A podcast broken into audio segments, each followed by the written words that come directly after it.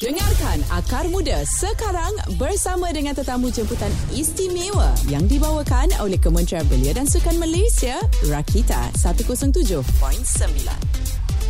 Baik, jam yang seterusnya hari ini untuk segmen Akar Muda. Zora bersama dengan seseorang daripada Kementerian Belia dan Sukan Malaysia, iaitu penolong setiausaha bahagian dasar dan juga perancangan strategik Kementerian Belia dan Sukan Malaysia, iaitu Sa'idah Sakinah binti Syakhaimin. Selamat datang. Assalamualaikum. Waalaikumsalam, Zora. Baik, segmen Akar Muda ini dibawakan khas oleh Kementerian Belia dan Sukan, dan pada episod hari ini kita nak borak pasal modal pembangunan Belia Madani 2030.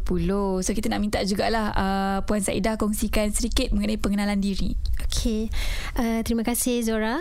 Okey, sebelum tu saya nak mengucapkan terima kasihlah kepada pihak Rakita kerana menjemput saya untuk kita berkongsi berkaitan dengan modal pembangunan Belia Madani 2030. Saya Sa'idah Sakinah binti Syakhaimin. Biasanya orang panggil saya Sakinah. Saya bekerja sebagai penolong setiausaha di bahagian dasar dan perancangan strategik Kementerian Belia dan Sukan. Saya telah berkhidmat di bahagian ini hampir 4 tahun. Wow, jadi cukup berpengalaman. Kita akan borakkan sekejap lagi mengenai topik kita hari ini, modal pembangunan Belia Madani 2030. Terus kekal di Rakita 107.9. Masih lagi bersama dengan Zora untuk segmen Akar Muda yang mana dibawakan oleh Kementerian Belia dan Sukan Malaysia, dan pada episod hari ini kita nak borak mengenai modal pembangunan Belia Madani 2030. Pastinya ramai nak tahu apa plan untuk tahun 2030 nanti. Jadi kita nak Puan Sakinah kongsi dengan kita lah sedikit pengenalan ringkas mengenai MPBM 2030. Okey, MPBM 2030 ini merupakan dokumen pelengkap kepada Dasar Belia Malaysia, yang mana dokumen ini adalah untuk memetakan perancangan hala tuju belia sehingga tahun 2030. Model ini kita dibangunkan oleh pihak Kementerian Belia dan Sukan bersama dengan Majlis Belia Malaysia, iaitu sebuah badan induk pertubuhan belia di negara inilah. Okey, model ini bertujuan untuk kita sediakan dan mempersiapkan generasi belia beridentiti Malaysia bagi menghadapi cabaran dan perubahan masa depan. Selaras dengan hala tuju negara, pembangunan model ini adalah bertunjangkan kepada Malaysia Madani melalui 6 rukun, iaitu kemampanan, kesejahteraan, daya cipta, hormat, keyakinan dan ehsan. Jadi model ini menyasarkan kepada siapa? Okey, kita sasarkan model ini kepada belia secara inklusif. Inklusif itu maksudnya KBS melibatkan semua kumpulan sasaran belia, termasuklah belia luar bandar, belia orang kurang upaya, belia orang asli, belia berpersatuan dan juga belia bersekolah, dengan tindakan secara kolektif oleh semua pihak dalam kita mewujudkan sebuah masyarakat Malaysia yang mampan. Maksudnya di sini semua pihak perlu terlibat dalam melaksanakan tindakan-tindakan di dalam model ini, kerana semua pun sedia maklum bahawa belia ini merupakan isu rentas pelaksana, isu rentas kementerian dan agensi. Untuk makluman pendengar semua, model pembangunan Belia Madani 2030 ini telah dilancarkan oleh Yang Amat Berhormat Perdana Menteri pada sambutan Hari Belia Negara Peringkat Kebangsaan pada 28 Mei yang lalu. Baik, bila kita cakap pasal proses pelaksanaannya, kita dah dapat tahu dah secara ringkasnya mengenai MPBM 2030 ni. Pastinya ramai juga nak tahu bagaimana pihak KBS membangunkan MPBM 2030 ini, dan mungkin Puan Sakinah boleh kongsi dengan kita antara proses-proses yang terlibat. Okey, sebenarnya pembentukan awal model ini adalah kerana kerisauan dan kekecewaan belia terhadap masa depan mereka ketika itu, khususnya berkaitan dengan cabaran-cabaran era pandemik seperti isu pekerjaan, pengangguran, pendidikan, kesihatan mental, jurang teknologi dan juga digital. Jadi bila KBS melihat perkara itu, KBS telah mengambil pendekatan bahawa perlunya kepada pembentukan sebuah modul yang lebih berfokus dan holistik seiring dengan perubahan semasa. Jadi apa prosesnya? Yang pertama, KBS buat kerjasama dengan MBM, kita buat banyak sesi konsultasi dengan pemegang taruh ataupun stakeholders berkaitan belia yang terdiri daripada agensi persekutuan, kerajaan negeri, badan bukan kerajaan dan individu belia itu sendiri. Zora, sebenarnya saya suka sangat kongsikan apabila kita buat SLU ni, sesi libat urus ini, kita telah berjaya kumpulkan semua belia, semua kumpulan sasaran belia yang berlatar belakang, yang mempunyai latar belakang yang berbeza, untuk kita dengar sendiri apa cabaran, apa masalah yang mereka hadapi dan apa apa harapan atau wish list yang mereka harapkan daripada pihak kerajaan sendiri.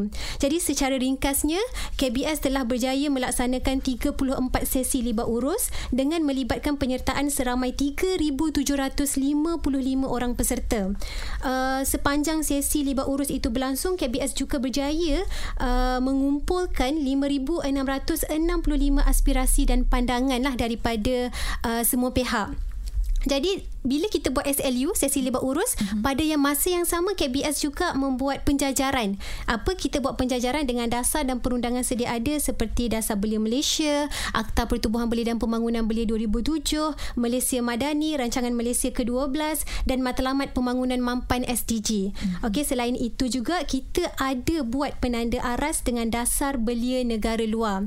Jadi Zora, bila kita dah buat sesi libat urus, kita dah buat penjajaran dasar dan perundangan di peringkat nasional dan antarabangsa, kita bentuk pula satu kumpulan pakar yang mana kumpulan pakar ini terdiri daripada ahli akademik, okey, yang mempunyai kepakaran dalam bidang pembangunan belia. Jadi kumpulan pakar ini akan bertindak untuk menganalisis input yang kita dapat, kemudiannya disesuaikan dan diterjemahkan melalui kerangka, matlamat, strategi dan inisiatif seperti yang Zora lihat di dalam buku model ini. Baik, itu antara cabaran dan juga proses daripada pihak KBS lah. Baik. Ya, betul. Kita akan kongsikan sekejap saja lagi mengenai isu dan juga cabaran yang dibangkitkan daripada golongan ini. Tapi semuanya sekejap saja lagi. Kita dengarkan dulu puisi cinta di Rakita.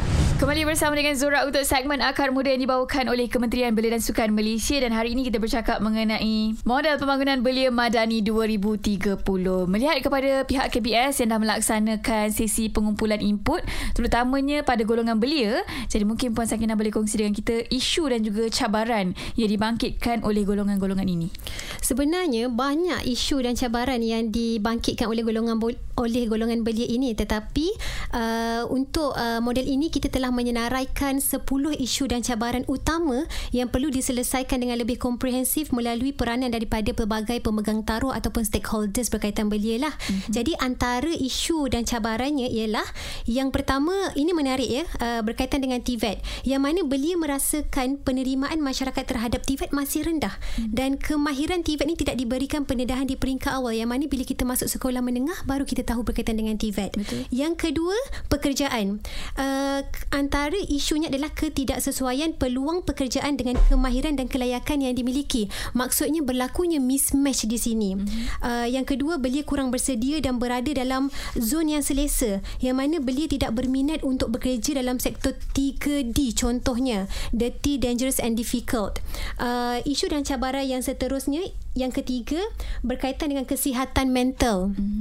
Okey, untuk kesihatan mental ni kita dapat lihat berlakunya peningkatan masalah mental dan tahap literasi kesihatan mental belia ni masih lagi di peringkat yang rendah. Lepas tu wujudnya stigma masyarakat terhadap individu yang mengalami masalah mental ini. Kelima, iaitu berkaitan dengan penglibatan belia, kita dapat lihat pelibatan dan suara belia ni masih lagi rendah di pelbagai peringkat, khususnya pembuatan keputusan dan penggubalan berkaitan dasar atau inisiatif negara. Dan kita pun boleh lihat bahawa kurangnya penglibatan belia dalam program-program antarabangsa. Jadi itu adalah isu dan cabaran yang kita tetapkan di bawah model ini. Baik, itu antaranya lah ya. Dan kita nak beralih kepada soalan yang seterusnya mengenai penekanan yang diberikan dalam MPBM 2030 nanti.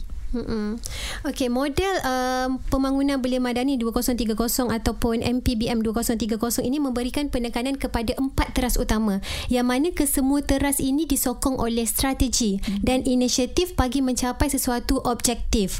Jadi setiap inisiatif ini sebenarnya memerlukan penglibatan semua pihak untuk kita menjayakannya, termasuklah peranan kementerian atau agensi lain. Okey, kita masuklah apa itu 4 terasnya. Yang pertama adalah teras pendidikan dan latihan berkualiti.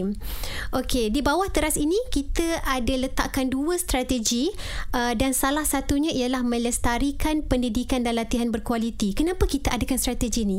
Sebab waktu zaman era pandemik ni kita dapat lihat banyak masalah seperti kesukaran akses kepada internet, limitasi peranti dalam pembelajaran dan wujud juga jurang digital dalam pendidikan kerana apa?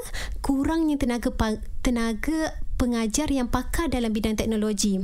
Jadi bagi menyelesaikan semua masalah ini, model ini menggariskan inisiatif seperti berikut. Antaranya lah yang kita boleh kongsikan: memperkukuhkan sistem pendidikan dan latihan untuk semua, memantapkan capaian maklumat dan akses kepada teknologi, dan mereformasi modul yang berdaya cipta dan berfokuskan teknologi. Itu teras yang pertama lah, Zora. Yang kedua berkaitan dengan teras penciptaan pekerjaan dan transformasi keusahawanan. Menurut Forum Ekonomi Dunia telah mengeluarkan satu laporan mengenai masa depan pekerjaan atau The Future of Jobs yang menjangkakan 23% pekerjaan berubah menjelang tahun 2027, yang mana 69 juta pekerjaan baru dicipta dan 83 juta lagi pekerjaan akan dihapuskan. Jadi bagi berhadapan dengan situasi ini, KBS telah menetapkan salah satu inisiatif di bawah teras ini ialah penguasaan kemahiran baharu perlu dipertingkatkan, yang meliputi upskilling, reskilling, cross-skilling, multi-skilling bagi memastikan belia bersedia ke arah pekerjaan masa hadapan. Itu berkaitan pekerjaan masa hadapan. Di bawah teras yang sama juga, kita tekankan kepada strategi mentransformasikan keusahawanan, yang mana KBS nak galakkan penglibatan belia dalam perusahaan kecil sederhana, keusahawanan sosial, serta melahirkan usahawan yang celik teknologi digital dan inovatif. Seterusnya memastikan belia ini terus berdaya tahan dalam bidang keusahawanan. Itu teras yang kedua. Kita lagi dua teras kita nak kongsikan sekejap saja lagi. Stay tune di Rakita 107.9. Baik, kembali bersama dengan Zora di Petang Rakita untuk segmen Akar Muda. Hari ini bersama dengan Zora Puan Sa'idah Sakinah binti Syakhaimin yang merupakan penolong setiausaha bahagian dasar dan juga perancangan strategik Kementerian Belia dan Sukan Malaysia. Dan hari ini kita bercakap mengenai model pembangunan Belia Madani 2030 dan sebentar saja tadi kita dah borak mengenai empat teras mengenai pengenakanan yang diberikan dalam MPBM 2030. Baik, Puan Sakinah, antara teras yang ketiga yang nak dikongsikan pada kita semua. Teras yang ketiga adalah berkaitan dengan teras kecergasan dan kesejahteraan hidup. Okey, antara strategi yang kita tekankan di bawah teras ini ialah meningkatkan kesihatan mental, kecergasan fizikal dan kecerdasan spiritual.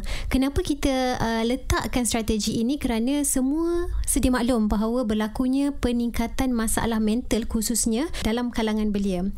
Berdasarkan tinjauan kesihatan dan morbiditi kebangsaan 2019, NHMS 2019 mendapati 2.3% atau lebih kurang setengah juta orang penduduk dewasa Malaysia yang berumur 18 tahun dan ke atas mengalami masalah kemurungan. Jadi bagi mengatasi masalah tersebut, teras ini menggariskan inisiatif antaranya mewujudkan dan menambah baik ekosistem kesihatan mental, mewujudkan pusat aktiviti belia dan mengukuhkan nilai kerohanian dan pengetahuan agama dalam kalangan belia. Jadi selain itu untuk makluman pendengar, tadi kita dah maklumkan berkaitan dengan teras kecergasan dan kesejahteraan hidup.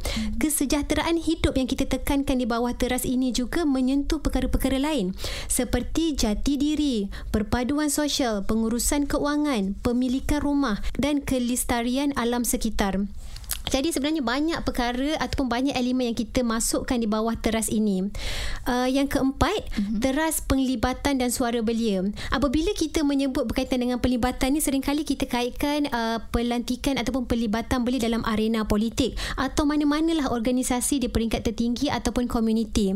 Sebagai contohlah, kita dapat lihat pelantikan belia sebagai ahli majlis pihak berkuasa tempatan atau jawatankuasa kemajuan dan keselamatan kampung masih lagi berada pada tahap yang agak rendahlah. Itu berkaitan dengan penglibatan. Suka juga saya kongsikan dapatan Indeks Belia Malaysia tahun 2022 yang mana domain sosialisasi politik, kenegaraan dan demokrasi dalam kalangan belia berada pada tahap kurang memuaskan dengan penurunan nilai skor 58.64 berbanding pada tahun 2021 iaitu 60.31. Jadi perkara ini perlu ditangani dengan kadar segera kerana belia kita ni telah diberikan peranan yang cukup besar dalam sistem demokrasi di negara kita.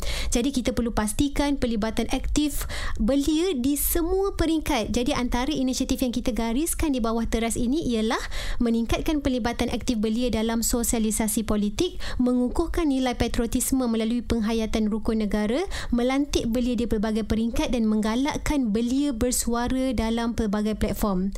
Jadi sebagaimana pendengar tahu tadi, banyak strategi dan inisiatif yang kita gariskan. Yang saya sebut tu baru sebahagian. Kesuku lah, memang banyak lagi. Jadi pendengar boleh dapatkan, boleh kalau nak tahu dengan lebih mendalam, boleh dapatkan maklumat ini dalam buku kita di laman web KBS lah.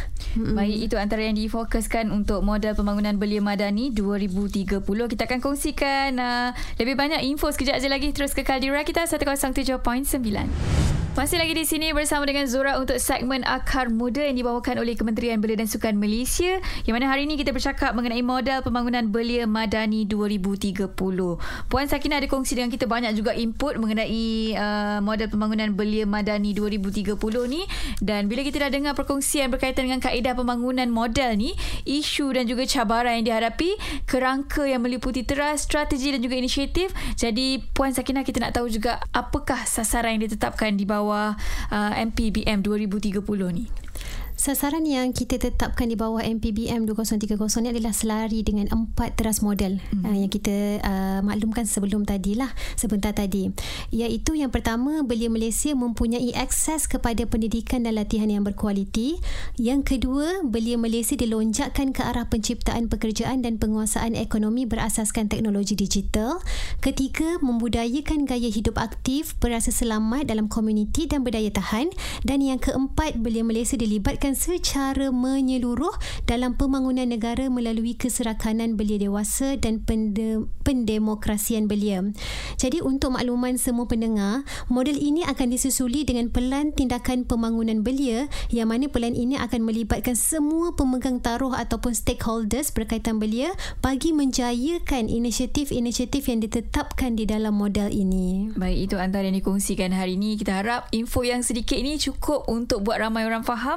Mungkin boleh kongsikan juga harapan Kementerian Belia dan juga Sukan terhadap MPBM 2030 ni. Besarlah harapan KBS supaya MPBM 2030 ini dapat memacu pembangunan belia di Malaysia, seterusnya menjadi pemangkin kepada masyarakat yang sejahtera selaras dengan matlamat modal ni lah. Selain itu, KBS juga berharap supaya modal ini dijadikan panduan dan rujukan kepada semua pemegang taruh berkaitan belia dalam merancang apa-apa inisiatif kepada belia. Seterusnya diharapkan supaya modal ini dapat difahami, dihayati dan digarap secara konsisten oleh semua masyarakat, khususnya individu-individu belia itu sendiri. KBS percaya dengan sokongan, kesungguhan dan komitmen yang tinggi daripada semua pihak, maka usaha ke arah merealisasikan matlamat, objektif dan sasaran modal dapat dilaksanakan dengan sebaik mungkin. Buku ini boleh diakses dan dimuat naik di laman web KBS, iaitu www.kbs.gov.my/akta-dasar. Okey, saya pasti buku ini sesiapa sahaja yang membaca buku ini akan mudah memahaminya sebab dia penuh dengan infografik, Zora. Baik, itu antara yang kita kongsikan hari ini dalam segmen Akar Muda mengenai modal pembangunan Belia Madani 2030. Jangan lupa check out podcast kita buat korang yang terlepas. Terus kekal di Rakita 107.9.